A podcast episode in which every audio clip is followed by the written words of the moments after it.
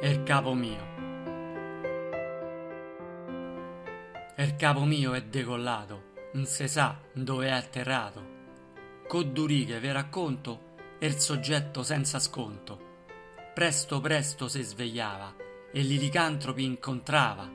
Er pendolare lui faceva e er treno lui prendeva. Come Dodò che emigrava, ogni cosa imballava. Computer, bici o qualsivoglia, piano piano li convoglia.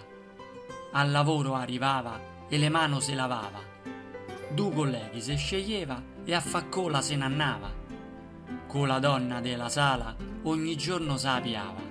Lisa Lisa la chiamava, sta per malosa, non so filava. Co Alfredo ci provava, ma a lui gli rimbarzava. Giosuè Materazzo santificava, ma nemmeno lo segava. Poi sentendosi in dispetto, s'apiava col poretto. È Francesco il poretto, che ha sempre fatto lo sgobbetto. C'era pure da fa botte, con qualc'altro sfrattapagnotte. Ma siccome un gran signore si toglieva il pantalone, una caciara produceva con l'urlacci che faceva. E se qualcuno lo stizziva, il rosso in viso gli saliva. Ogni tanto gli girava e tutta l'erba ci tagliava. A Natale si ingegnava e il presepe lui creava. Il 27 arrivava e lo stipendio ritirava. Nei due anni di missione ogni mese una questione. A Magnà non ci veniva per scappare ca comitiva.